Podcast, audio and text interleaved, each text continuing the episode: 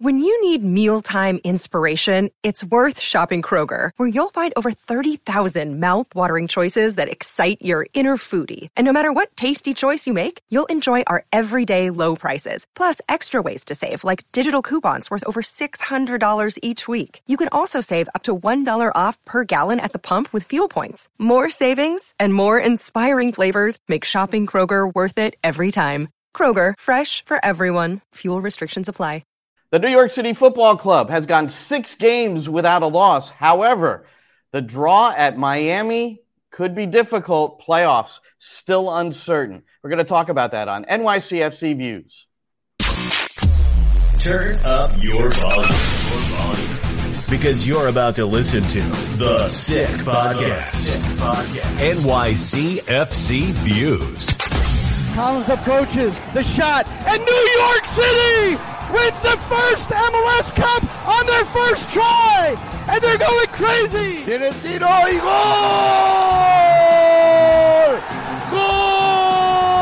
Gol! New York City es el campeón de Major League Soccer. The sickest New York City FC podcast. It's gonna be sick.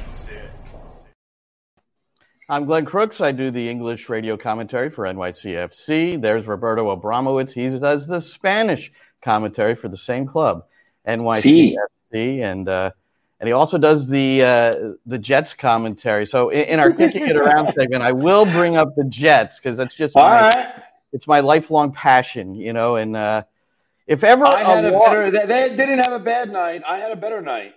Well, if ever a loss, if ever a loss made you feel good, I suppose that was the one. Now, we were involved in a tie in Fort Lauderdale at DRV PNK Stadium that did not have a, a, feel good uh, to it when, when the game ended. And uh, we're, we're going to get to Santi Rodriguez's goal. We're going to give up to the goal conceded late in stoppage time.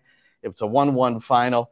I just, uh, Roberto, we've had uh, a lot of time to reflect on this now since Saturday night. And I think the thing I was thinking about this morning is that no Lionel Messi, no Jordi Alba. I mean, you've got Noah Allen playing instead of Jordi Alba. I mean, that I, I- just look at it as New York City and how well they played in the first half in particular, just not taking advantage of the opportunity to get three points again. And I think it's something we've seen multiple times this season. I, you know, at the end of the day, if they don't make the playoffs, we're going to have to go back and really look closely at, you know, what wh- where it all So went many wrong. games. Points, yeah. But uh, you you made a great point yesterday. Uh, after we, we were leaving the stadium, and I'm, I'm well, I'm trying to pack up all my stuff. You finished earlier than I did, so uh, I'm packing up. And you made a great point. And the fact was that New York City didn't, you know, lose two points at the end of the game on the Avila's goal, but they really lost the two points. Uh, they, they lost the two points at the beginning of the game because they couldn't put away really good, clear chances that could have made this two, one, two, maybe even three nothing in the first 20, 25 minutes of the game. And Yeah. they didn't put them away. And at the end of the day, it came back to bite them. So this has been a problem all year long. It, it really has been addressed in a minor fashion by the club throughout the season, which is a problem of not having a really good stud number nine in this league, which we have spoken about in the past about how any team that has won anything since 2018 on has done it with a give or take $10 million striker or above.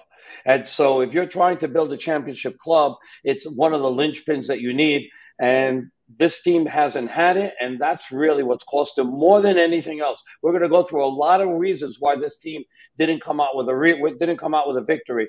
But when you come back to it, it comes back to the same thing: chances wasted.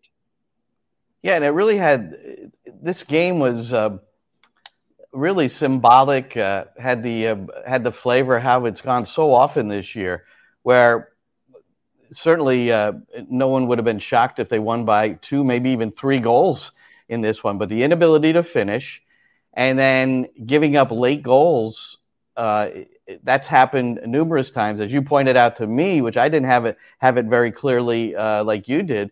But that's the third game where a stoppage time goal by the opponent has been a draw. And that's a, a team that can't close out a game at those moments. Uh, you, you've got to look really closely at that. and it starts from the goalkeeper on out. And there's a lot of things to diagnose, but I, you know, I, I keep going back to Nick Cushing and his staff where I they prepared for five at the back, and they came out in the first 45 minutes, and it was uh, to me a perfect game plan. The way everything was moving and playing, and and that ball Perea played across to to Monsef Bakrar, Andres Perea, that uh, Bakrar couldn't get on frame. It was an open goal, mm-hmm. and uh, all three of his misses to the left of the post were with his left foot.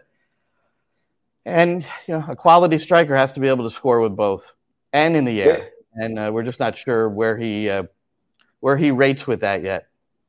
But when you look at the opportunities, and this is crazy, right? So if you believe in expected goals, and I know that a lot of the people that watch us do, I don't. But anyway, New York City had 1.5 or 1.47 to be exact Inter Miami 26. This is in the first half, okay? New York City had seven shots, none of them on target. Four of the shots from inside the box. And this is a frustrating part, is that there were clear chances in front of goal where they just had to touch it in and it wound up going to the side or whatever. And it just didn't, uh, and it wasn't a shot on goal and the opportunities that were just absolutely wasted by, by the team. And the good thing is that they're setting up these opportunities, they're creating these opportunities. That's great.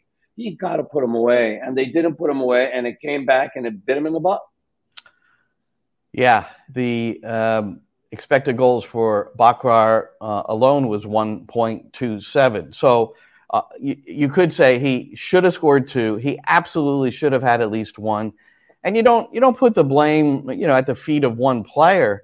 But my goodness i mean this is when you're the when you're the striker when you're the talisman those are i mean the one that Perea played across it he couldn't get in i mean honestly that's a tap in man. That's a gimme. Yeah. that's a layup. And uh, so now it's you know now you're nil nil at, at the half but still with all that uh, there's a substitution made where uh, Keaton Parks comes in for Monsef Bakrar in the second half, and Santi Rodriguez rotates up to this striker spot. I swear I, I saw him look over to the bench with like just a moment of like, really? But I maybe not. Maybe I was just making it up. but uh, but anyway, this is what he did. This is from the English commentary. Santi Rodriguez making it one 0 in the uh, 77th minute. Angles to his right. He's in the penalty area. Can he get the shot off? He can, and he can score! The striker, Santi Rodriguez, finishes and beats Callender at the front post. He hit it high, he hit it firm. It was an acute angle, and New York City, inside a quarter of an hour remaining, they take the 1 0 lead on Inter Miami. Well, he's been absolutely magnificent, has Santi Rodriguez working incredibly hard off the ball. He's been the one true attacking player who's been willing to attack the defence. And here it's terrific. It's three against one. Callender looks bemused and perplexed, and rightly so. You should not be able to score from here. But give Santi Rodriguez the credit for attacking the players, for shooting on target. I always say it force the goalkeeper to make a mistake. And he's 100% right, Glenn. And Matty Lawrence absolutely nailed it. And here's the thing when you look at the replay of the goal, and we can't show it for a variety of reasons, mostly YouTube, but uh, we'll leave it at that. And that's why we only have the audio on. Um, that that's that's slightly or depending on your wh- whatever level you want to put it on drake callender has some culpability here because the rule is you don't get beat at your near post santi rodriguez absolutely drills this but the but Callender isn't protecting that near post as closely as he should, and the ball passes between his fingertips and the near post just underneath the crossbar. It's a brilliant strike. He hit it with anger. He hit it very, you know, with perfect, uh, precisely, with a lot of precision. God, I can't speak. With precision, puts it right next to that post. But it's a it's a it's a shot that a, a top keeper in the world has to stop Callender didn't, and New York City had themselves a lead. Yeah. And uh, give Tayvon Gray some credit, uh, you know, by putting that ball quickly uh, th- in the air, accurate. I don't know how you saw it, Roberto, and if there was a concern on your end. I, it, there, there was an appearance that Rodriguez was off sides, and I know that uh, the referee Victor Rivas waited a moment to uh, to make certain that uh, Rodriguez was not in an offside position. He didn't go to the monitor, so uh, the video assistant referee uh, obviously decided that yeah, was, he was clearly on, and uh, and he, like we said, he beat a triple team, man. I mean, that's three players got to the angle and got the shot off. So it really was a, a remarkable goal uh, for Rodriguez. His first MLS regular season goal since May in a three-two loss to Charlotte. So mm-hmm.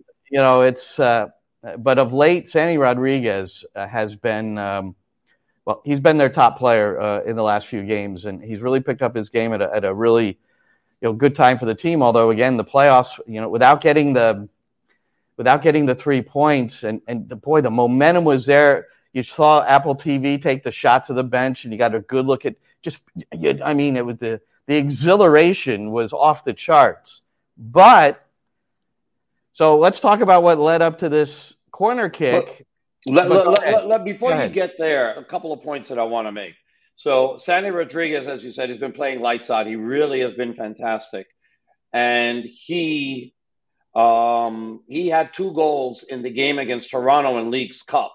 So in MLS, it goes back to May, but he did have those two goals against uh, against Toronto FC. Talles. Magno also had a really good first half, and I love the way he played that first half even though, as it turned out, and I got a chance to speak to him after the game, and thankfully he's not injured. He was removed at halftime for Ledezma. They're going to try to remove him at the 39th minute, and then they figured that he could finish out the half, and that was a good move by Nick Cushing holding Ledezma until halftime. So this way you don't waste the window because when you substitute at the half, that that doesn't count as a window. You have three windows plus halftime to make five substitutions. So if he was able to hold them out, then that gives him more tactical uh, opportunities to use those uh, three windows to make five changes, or in that case, four changes because they're going to make one. But uh, I spoke to Talles Magno after the game, and he said that he had a stomach problem, that he was sick, and that's why he couldn't continue. So there's no injury. So, you know, New York City and their fans don't have to worry about yeah. if he's going to be available for the game against DC United anyway. That's really good news. And uh, he played well. Again, he played well. He was up and down the field. He was defending in the box. He was doing what he's been doing since he's won back his start, his place in the starting lineup. He's playing on the left side where he has to play because that's his position, and he's been playing very, very well. And that has helped the New York City FC attack. Yeah. So, uh, well, that's great news that um, hopefully his stomach ailment is uh, recovered in time for DC United on Saturday. Um, I would think certain it would be, but yeah, it, it, looked like there was something wrong with a. It did look like a, a lower leg injury, but or an ankle problem, but uh, it wasn't that at all apparently. Since uh, I'm sure he told you the truth. What in Portuguese? It, I don't know how my translation from oh, Portuguese maybe, maybe that's it. Maybe some the, the stomach maybe, ankle, maybe it said stomach ailment and it's broken ankle. I'm not sure, but it seemed like he was okay. Yeah, no crutches, that's for sure. No crutches at all. But Ledezma comes in. Uh, we thought maybe it would be Fernandez if if there's going to be a substitution based on his previous performance. But I would think maybe Jason on the right. That's where he wants him. Ledezma coming in on the left. Fernandez is not going to be comfortable on the left. He wants him on the right. So I, I'll, I'll ask Nick why Ledezma, um, you know, to, to start the second half. But certainly, um, you know, a, a, number of things happened, and uh, Busquets got into the game more, I think, in, in the second half, and uh, Miami started to gain control. I mean, you look at the possession stats by the end of the uh, day, and, and a lot of that possession was in the New York City end, as New York City in particular, after that goal in the 77th minute, Roberto trying to just trying to just hold on. And this is one of the late game issues maybe i don't know I mean, it's it's up for discussion where are they just are they dropped too deep? Are they really just trying to hang on like that with the, all these numbers behind the ball? Or can you defend with more possession and keep the ball a little bit more? You know get up the pitch a little bit more. Yeah. Press well, higher the, the, the goal starts because of a mistake by matt freese all right? Matt freese in yeah. goal was fine but then, uh, in what was it, in the third minute of stoppage time, he gets the ball and he punts it. And instead of, you could play out of the back, you can punt somewhere to midfield, you can punt the ball near the sideline, and if you guy can't get it, it goes out of bounds and it's a throw in. but he pounced it so far that he on one bounce the ball gets to Callender. And he grabs it and he immediately distributes it. And then New York City's again back on their heels defending which is where you well you just said it the best way to defend is keeping your keeping the ball as far away from your goal as possible but punting it that way when there's nobody down there for there was no New York City player that was beyond midfield at that point. Yeah, and he should have been able to see that. Well, I got to give Matty Lawrence, my guy, credit, my uh, my broadcast partner. He he really. Uh, I was in the middle of describing something, and he threw his arms up, and he was really, you know, dismayed with this punt. And then he went on to describe. He said the way you know the goalkeepers I played with were taught in these positions is punt the ball as high in the air as you can. It'll still travel. It's not going to travel maybe as far, but it's going to get to midfield or a little bit beyond. And then it becomes a challenge for your team. And, you know, the ball's bouncing around a little bit. And it's not a situation where they're going to be able to win it and just, you know, go right down your throat again, which is what uh, what happened with Callender. and then led to the corner kick.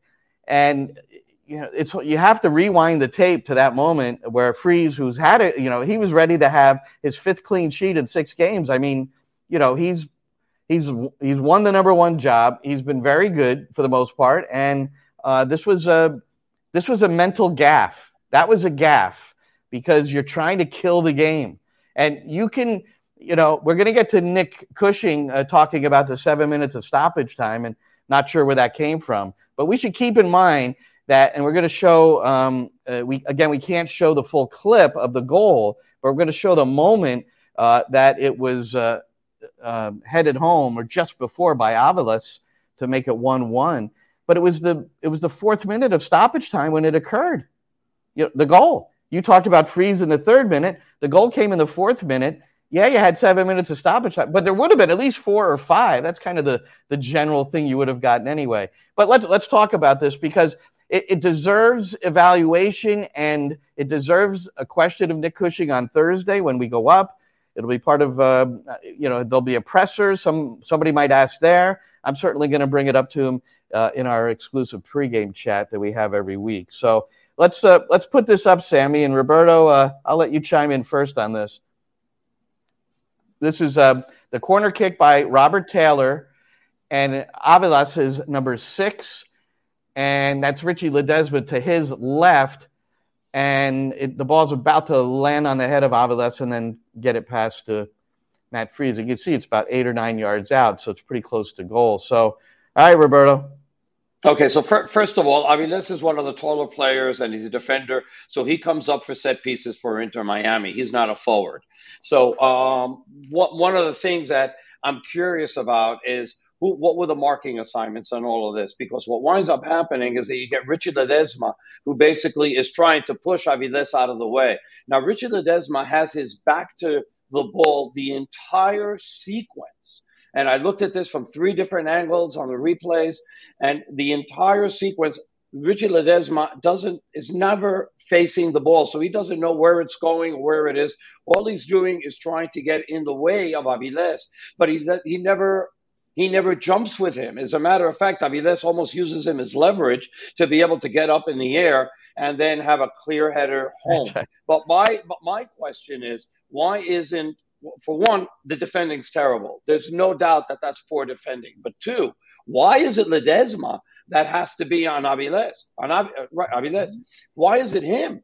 I mean, it shouldn't be him. It should be somebody else. Well, look, it Roberto. Be, it should be somebody who's a hell of a lot just, taller and is a, you know. But Roberto, look, look. Let me interrupt for a moment. Just look at the photo. So look who's surrounding where Ledezma is.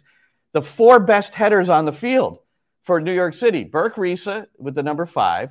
Right beyond uh, Avila is uh, Aviles is uh, Thiago Martins. He's got the captain's armband there. You can see it yellow right in the middle. Then Keaton Parks to the right, and then Andres Perea now, Andres Perea was set up zonally at the front post. That, th- you know, this is a zonal setup uh, by Robert Tugian, who uh, manages the set pieces. But I agree with you.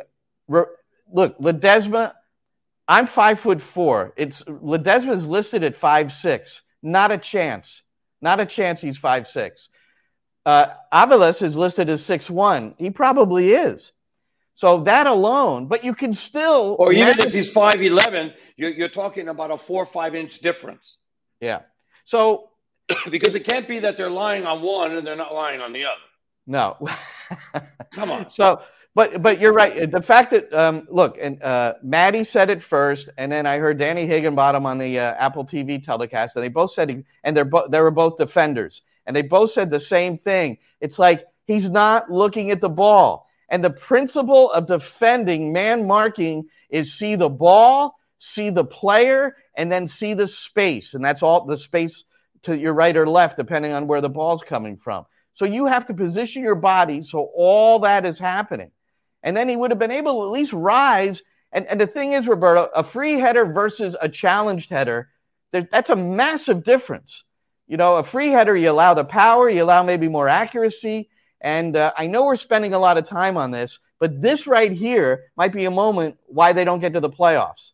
And I'm not, again, if you say that Richard Ledezma is is at fault, is like the guy is why they lost the game, that's not what we're saying No. at all. But we'd No, like to know not. what, he, what is he thinking about in this defensive assignment?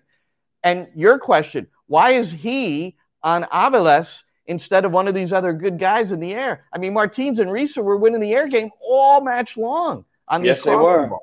So, Yes, they were. you know, it was. Uh, And I mean, and you got Josef Martinez that's right there as well, and he seems to get away. Who's marking Josef Martinez? Tayvon Gray. How does it wind up that two guys who are you you would think are dangerous in the air? Now, Aviles doesn't have a history of scoring. That's his first goal in his career. Okay, but he's big. He he's a target because he's one of the bigger guys in the area. Why isn't he being covered by somebody of like height? And then Martinez is right there. So if Aviles doesn't get that goal, uh, Josef Martinez is going to be is going to be there. As a matter of fact, uh, on the call of the game, uh, they they had said that it was Martinez getting the goal. Um, you know, I was confused at the beginning because the cameras followed Martinez. I thought I didn't know who it was, Well, and I just TV waited until see. I waited to to see the replay to be able to finally call to see who scored the goal because I wasn't sure.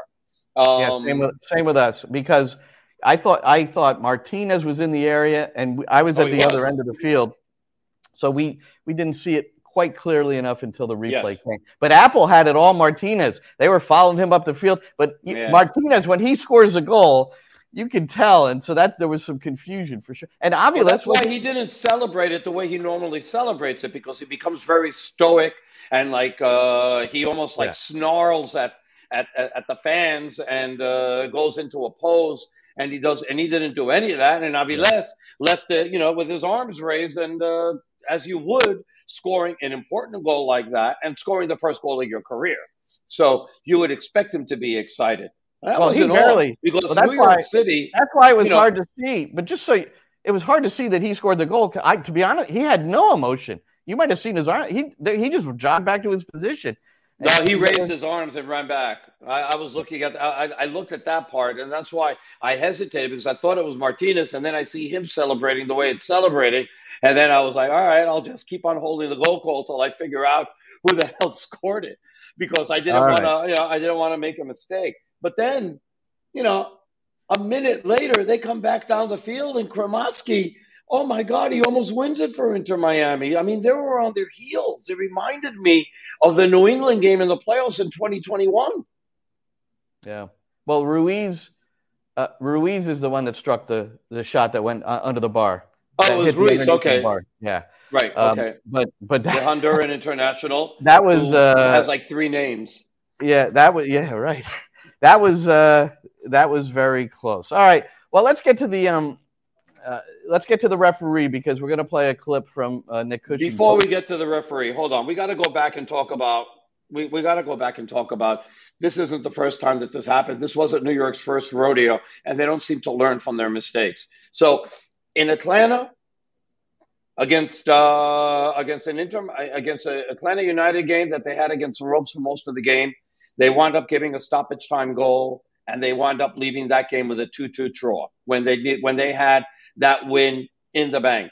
In Columbus, it was even worse because Columbus had lost Cucho Hernandez with a red card earlier in the game. And so they're playing up a man and they still went all the way back. And then they got caught and they, and they allowed a stoppage time goal and they lost two points there. And then here we go again against Inter Miami. And then there was one more game at home that had happened, according to Scott Churchson. Uh, he had posted that that this is the fourth time. I remember the three at home. I don't rather on the road. I don't remember which one it was at home, but um, and if anybody remembers, uh, you know, please tell me. I'll go back and take a look and see which game they allowed. They allowed one at home like that. But it's happened there as well. It seems so. Yeah. They, they got to figure this out. They're not defending these things properly. I mean, th- there's a way to defend these games. There's there's a way. To me, I mean, I, I still think that if you keep the ball as far away from your own goal as possible, that's the best way to do that. But uh, they they get pushed back and they get compressed and they suffer. And I don't. I think that they over suffer. And I don't know what the solution is as far as not doing that and not giving the ball and all the initiative to the team that's trying to tie the game, right? Because you don't have somebody who you can depend upon on the counter attack to go and bury a game, which you know you try to do sometimes, where you got somebody who you're going to keep up, who if you send a long ball in, he's going to be able to run behind it, catch it, beat the goalie, and score and kill the game. But New York doesn't have that player. I don't think. I mean, maybe, maybe it's Martinez, and he hasn't had a chance to do that coming off the bench. Maybe it's Julian Fernandez, but he wasn't in the game, so um, you don't know who you know who that player right, well, well, is we, going to be. Let's, let's not speculate. Let's ask him on Thursday everything we can yeah. on this, you know. And and Nick's honest with us, and you know, it's I think uh, I think it's an important question, and, and you know, some of it is out of his control, and how much is in control. I mean I would be surprised if they don't have uh, a uh, whether it's a, a, a, sheet of paper or I don't know how they do things. I used to have a sheet of paper. End of game tactics, up a goal, tied, down a goal, and our players knew. You know, we change the shape a certain way. I, I, there's uh, there's certain considerations. You go back to the Freese moment, like the goalkeeper's got to know. So when you're trying to kill a game, there's certain things that you do and there's certain things that you don't do. And um, you have to say they they really don't have um, they don't have a great execution of uh, of killing the game, you know, and and there's been too many examples of that. So that's eight, six or six points on the road, eight points total that they've left on the table. How key is that going to be come decision day? Yeah, well, and and just and like you said the other day, you just take one of those games and and give us the points, yeah, yeah? you know, and that, but or two, but um, you know, uh, well, it, it's it's it's worthwhile discussion, and you know, the one thing I know is that um, uh, the game should have been, in my opinion, the game should have been won in the first half. Dust, you know, done and dusted. Is that the trite phrase? Done and dusted. Yes, and, yeah. and that's and that's the key, right? We're concentrating a lot on that set piece goal that New York right. City allows and their their inability to finish out games that they're winning, especially on the road. But it comes down to what we mentioned at the beginning all the wasted chances that they had at the start of the game that they should have put away, and they wouldn't have to be suffering at the end of the game. And that's why this is a team that has one win, seven losses, eight ties on the road. Yeah, and um, well, the Nick Cushing and um, I suppose everyone on the New York City FC side, and I think anyone that saw the replay uh, thought that Dixon Arroyo. Uh, it should have been a red card on uh, Andres Perea just in a nasty, nasty foul. Lucky that there's not a broken leg there. And Perea playing the rest of the game. I mean, this guy is tough. He's so that tough. is a freaking so so. You know, they're uh, at that moment they're feeling a little uh, our New York City hard done by that they're uh, in the second half they're not playing with a man advantage. Uh, thought that that was really obvious. And then uh, Victor Rivas, who we'd have to say had a really, really, really poor outing as a referee. And it started early, Roberto. But let's let's play Nick Cushing's uh, clip here first, uh, and it, it, focuses on initially, and then hear his words clearly uh, about playing at Inter Miami. Uh, that uh, it, it, focused on the, the seven minutes of stoppage time that were uh, added at the end of this one. Run that, Sammy, please. I think ultimately we knew coming in here that we were going to be walking down the MLS red carpet and we probably weren't going to be the invited guests. So um, there's many moments in the game that, um, but I've watched the games. I, you know, I watched the game when Peter Vermes spoke after the game. I watched the game when Oscar Pareja spoke after the game. You know, we've all been in these moments, and unfortunately, you know, we get seven minutes at the end that, in my opinion, isn't seven minutes. But you know, those guys are going to do their job, and they've got a job to do today, so they did it. and we knew we'd have to be at our best. I feel sorry for our boys tonight because we, we feel a little bit unfairly treated in the sense of there's big moments in the game that that, that never went our way. There's red card, there's seven minutes, there's you know, there's many, many, so many fouls in the game.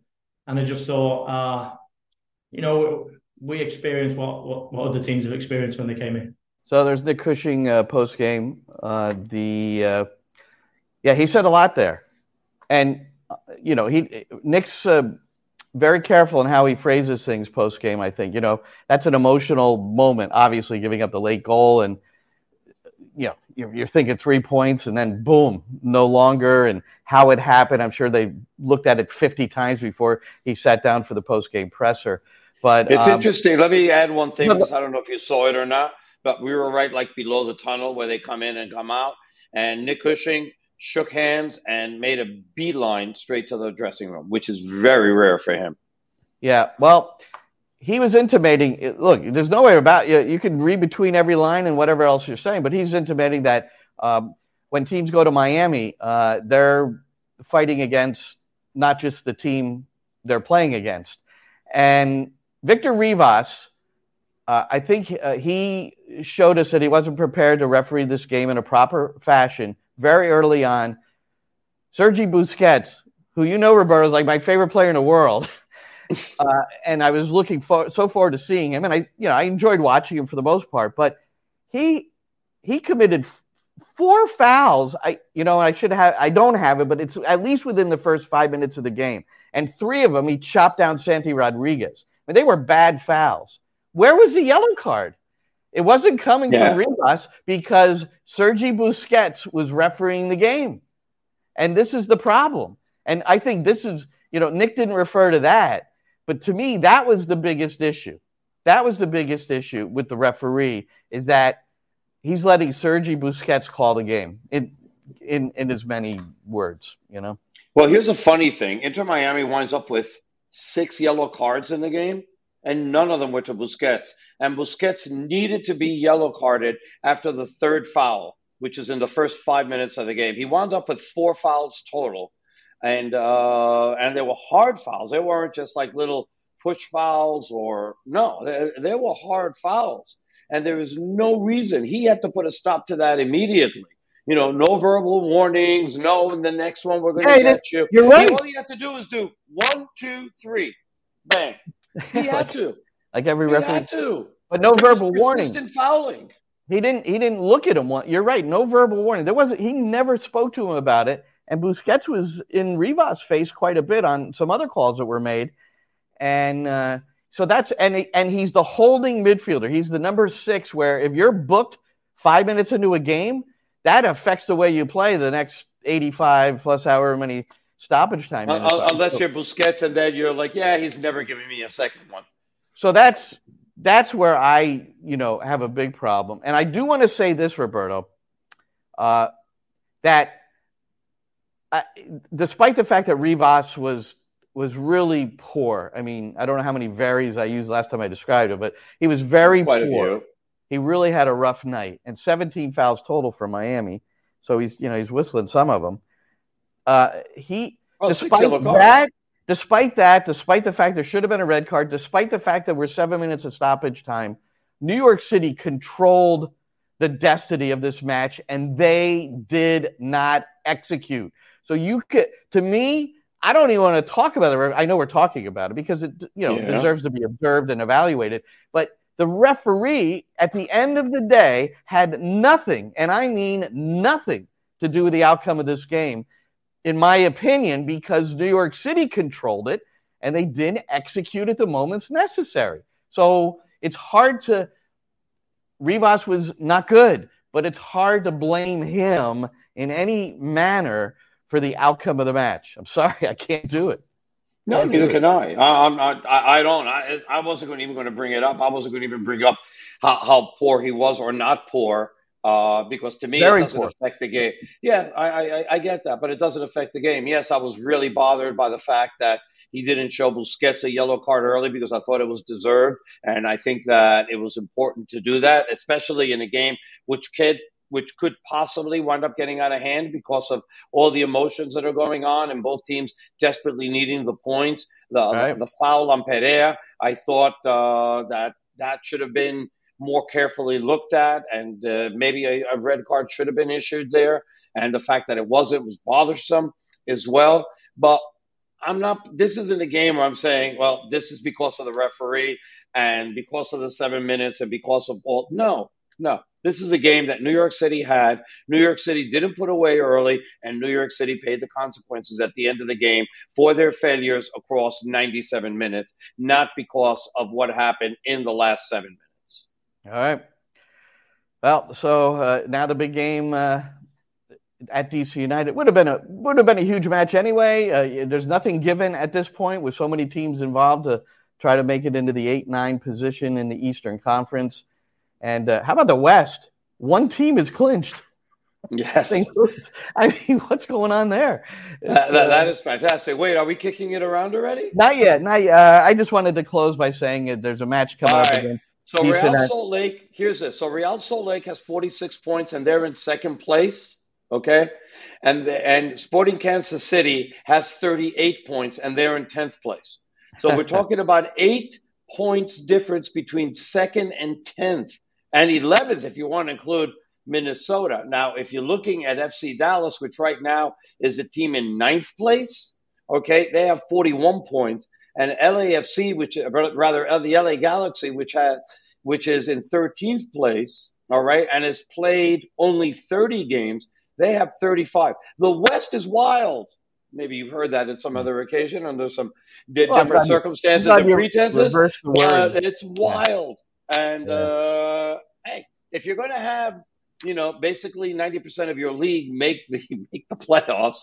At least, it, I mean, now 98% of the league has a chance to make the playoffs. So you're keeping all the fan bases involved. All right. Well, Even maybe, the ones that got screwed starting next year in Miami. Well, it may be wild, but is it sick? You know, it's a sick oh, podcast, oh, Roberto. No. All right, let's you, kick it around. why you shouldn't do this. Let's kick it around.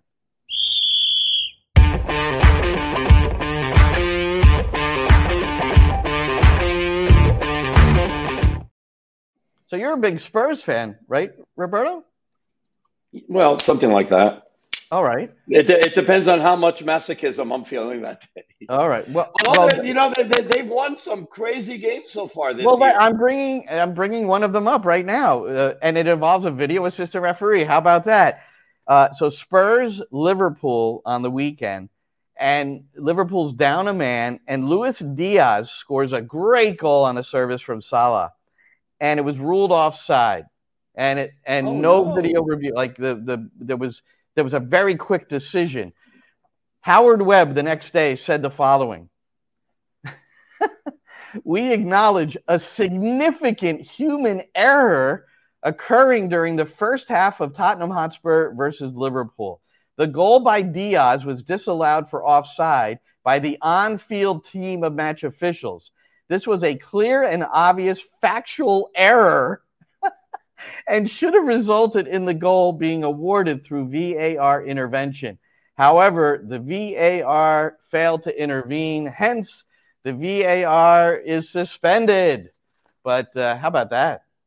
Yeah. Um, Clear Christina goal, by Unkel, the way. Clear yeah, goal. Christina Unkel had a good take on this, uh, which was that, and I'm gonna I'm gonna read it here.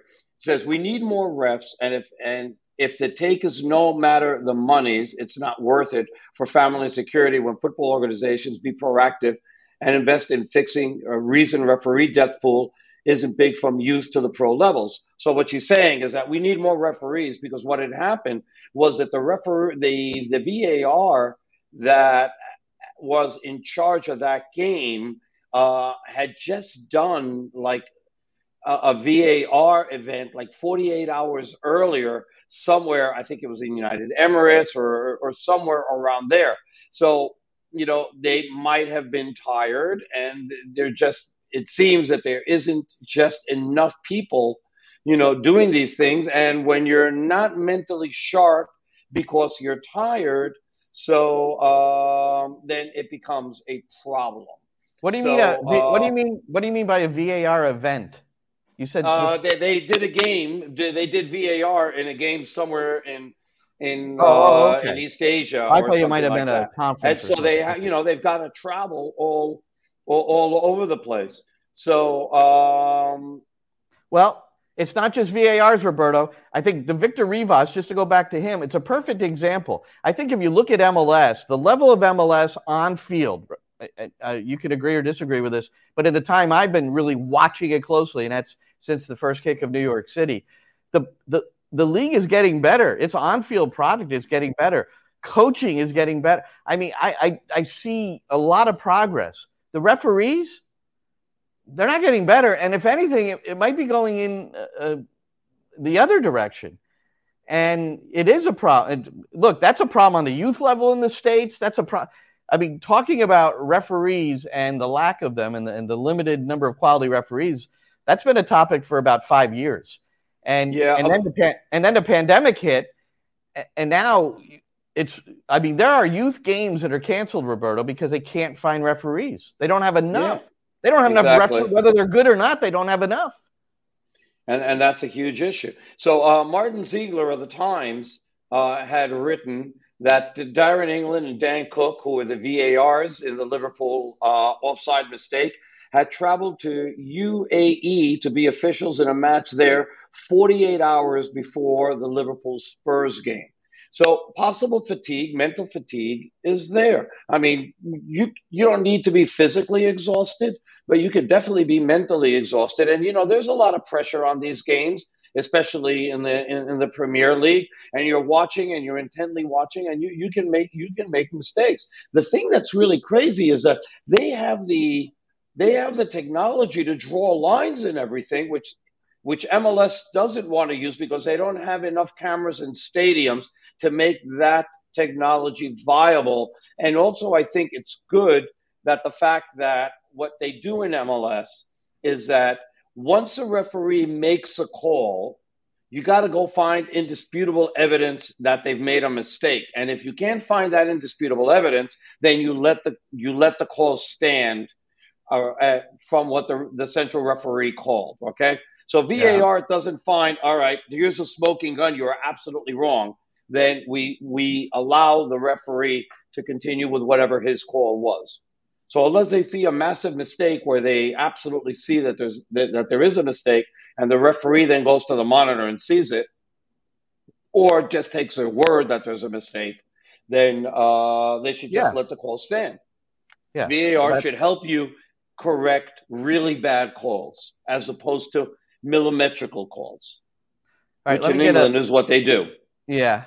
Let me get one more thing in here. Um, the Red Bulls, Sac Republic, and NYCFC. Red Bulls making headlines.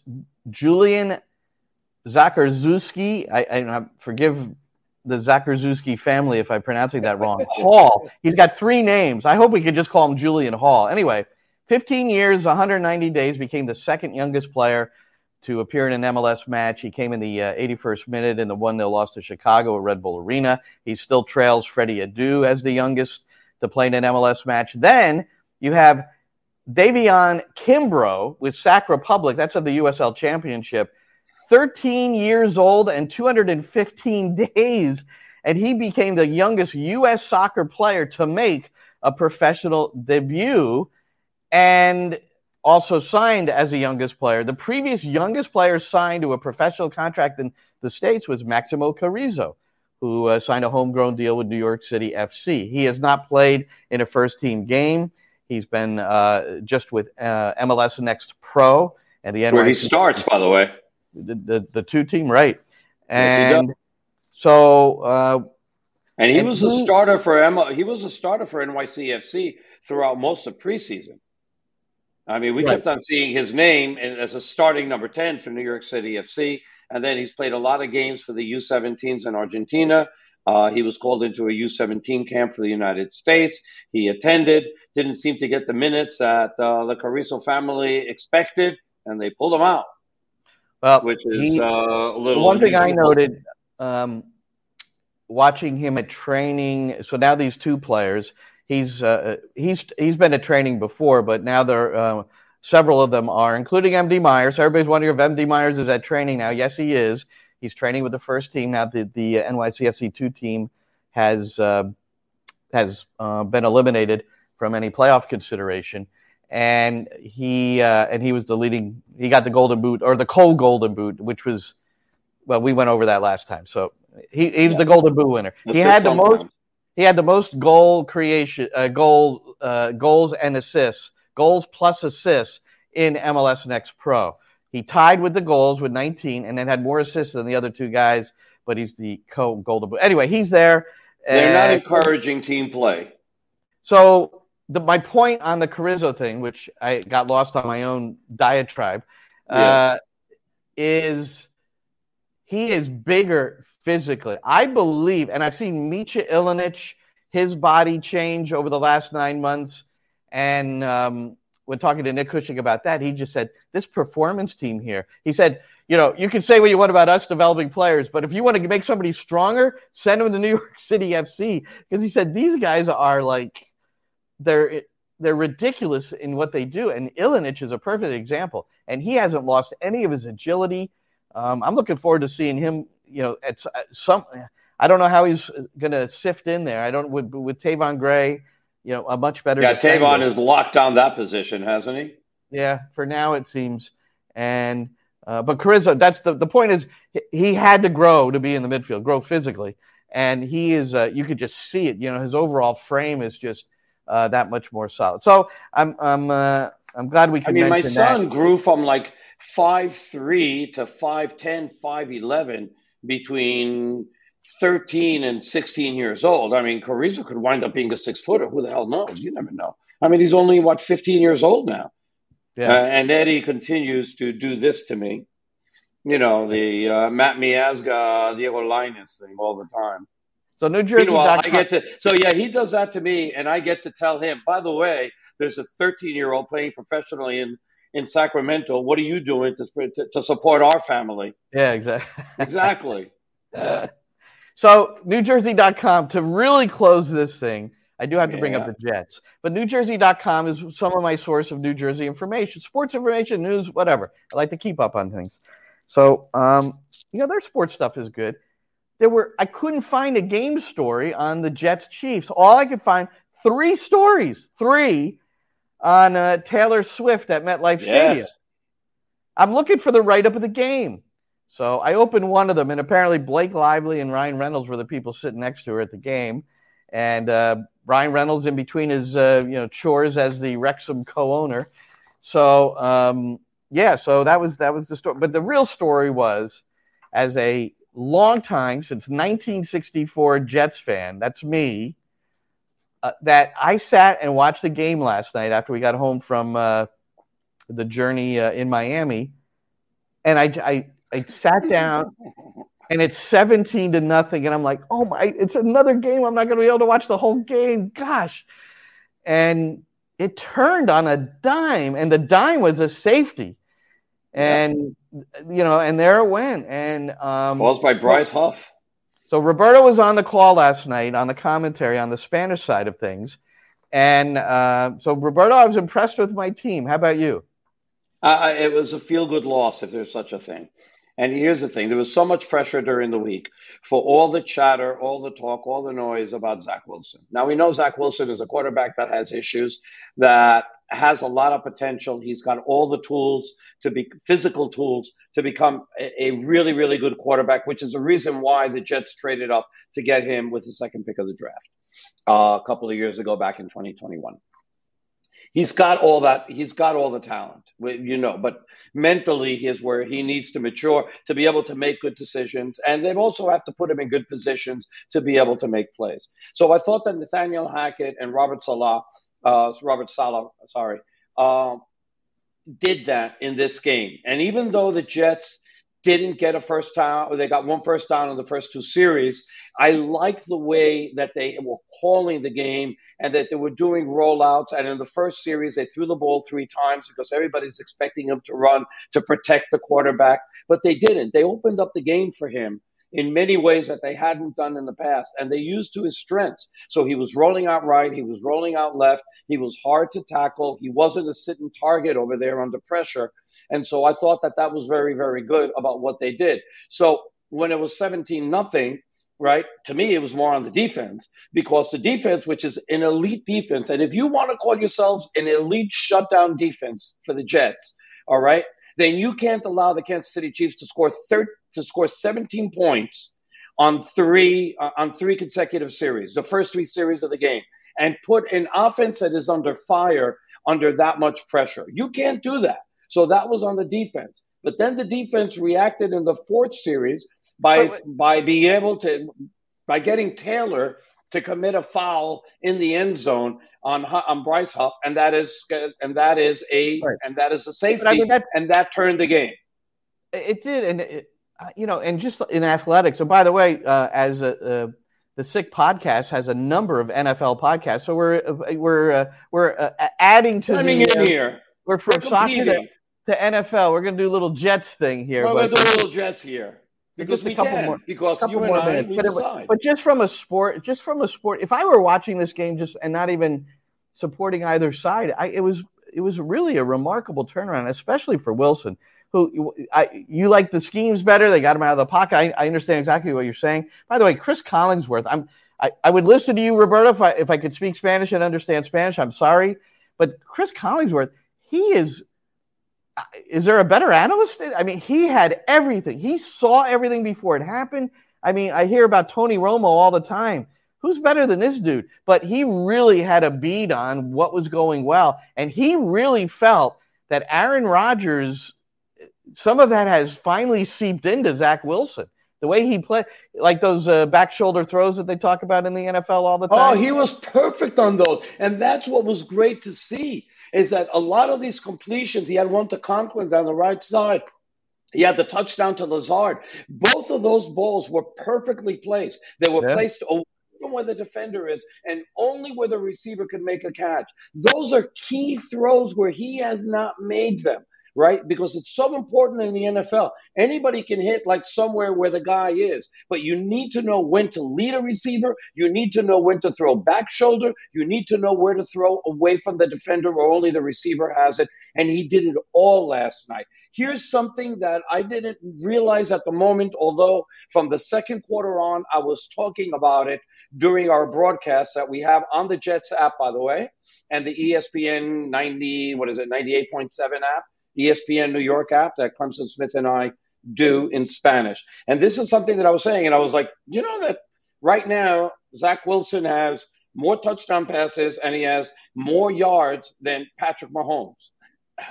and that held throughout the game, right? Throughout the game. And here's something that I didn't realize until this morning, and I'll give credit to Opta Stats who put this together and said Zach Wilson is the only opposing quarterback to have more completions, passing yards, and touchdown passes and fewer interceptions than Patrick Mahomes in a Mahomes start, college or pro, 127 total starts, including postseason. That is an amazing stat yep, against sure the best quarterback in the NFL. And so Zach Wilson how many games has Mahomes? How many? How many? Mahomes has played over what? Eighty games in the NFL. Uh, I, I, don't have the exact number on me. I'm sorry. Well, so a lot of these stats after I'm done with the game I think disappear. You, I, I think when we were, I think, when we were, I think when we were waiting for the plane yesterday at the airport, I think you said eighty something. Anyway, so Roberto, that's uh, that's great. So Sammy, our producer, see, we could if you want us to do a, a Jets podcast, you know, we're we're all there for you. But uh, this is NYCFC Views. I also want to say, uh, give a shout out to Tony Marinaro, who uh, does a podcast here. He's a he's a big member of the Sick Podcast team. Uh, does a great one, and we he was uh, had his son and his wife at the the non-Messi game against New York City FC. Uh, brought him down for that from Montreal, so it was nice having breakfast with him, and wish him all the best as well. So Roberto, so we will tentatively be on after training on Thursday. If we can make that work, that would be good. Yeah. And we could kind of report on that, and then we'll set up the the weekend's game at DC. So For Roberto Abramowitz, I'm Glenn Crooks. It's been nice to uh, chat with you all and uh, talk to you again soon. And that's a wrap. Hope you don't miss us too much until next time. Follow the Sick Podcast NYCFC Views on YouTube, Instagram, Facebook, Google Play, and Apple Podcasts.